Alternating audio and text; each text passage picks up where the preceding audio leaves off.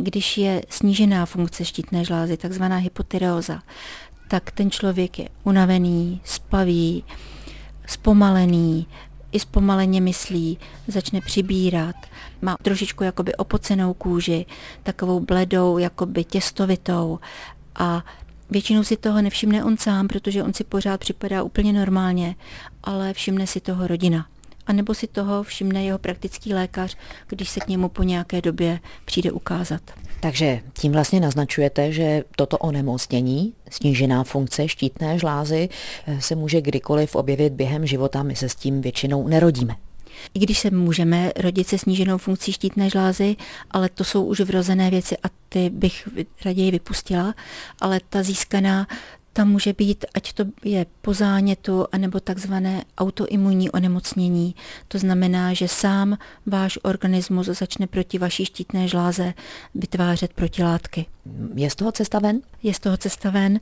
Navštívit svého praktického lékaře, který vás pošle na vyšetření krve, kde se to zjistí podle hormonů a potom vás odešle na endokrinologii, kde udělají i vyšetření sono té štítné žlázy, aby věděli, jakém stavu ta štítná žláza je, jestli je to skutečně jenom snížená funkce, to autoimunní onemocnění, nebo jestli ta žláza dospěla k nějaké přestavbě, jestli tam jsou nějaké uzlíky v ní, nebo jestli tam třeba není i nějaká rakovina.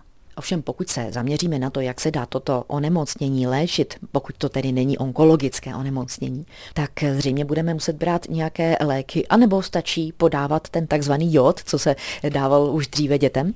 Tak to určitě ne. Ten jod nestačí v žádném případě. Ten jod jako doplněk stravy se dával vždy, aby nevzniklo takzvané vole, ta, ta struma.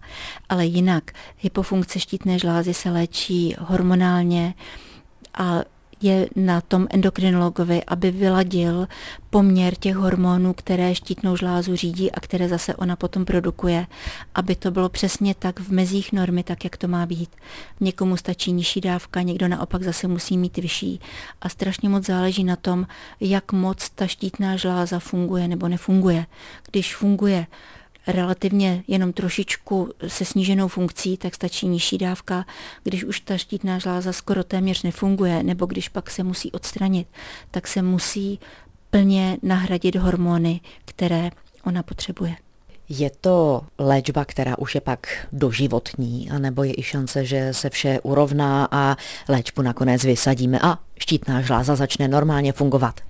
Tak bohužel ta léčba je doživotní ta štítná žláza se většinou už nespamatuje, nezačne fungovat tak, jak by měla, takže i když jí hypofýza tlačí, aby fungovala, tak ona prostě na to už nemá, takže ta léčba je doživotní.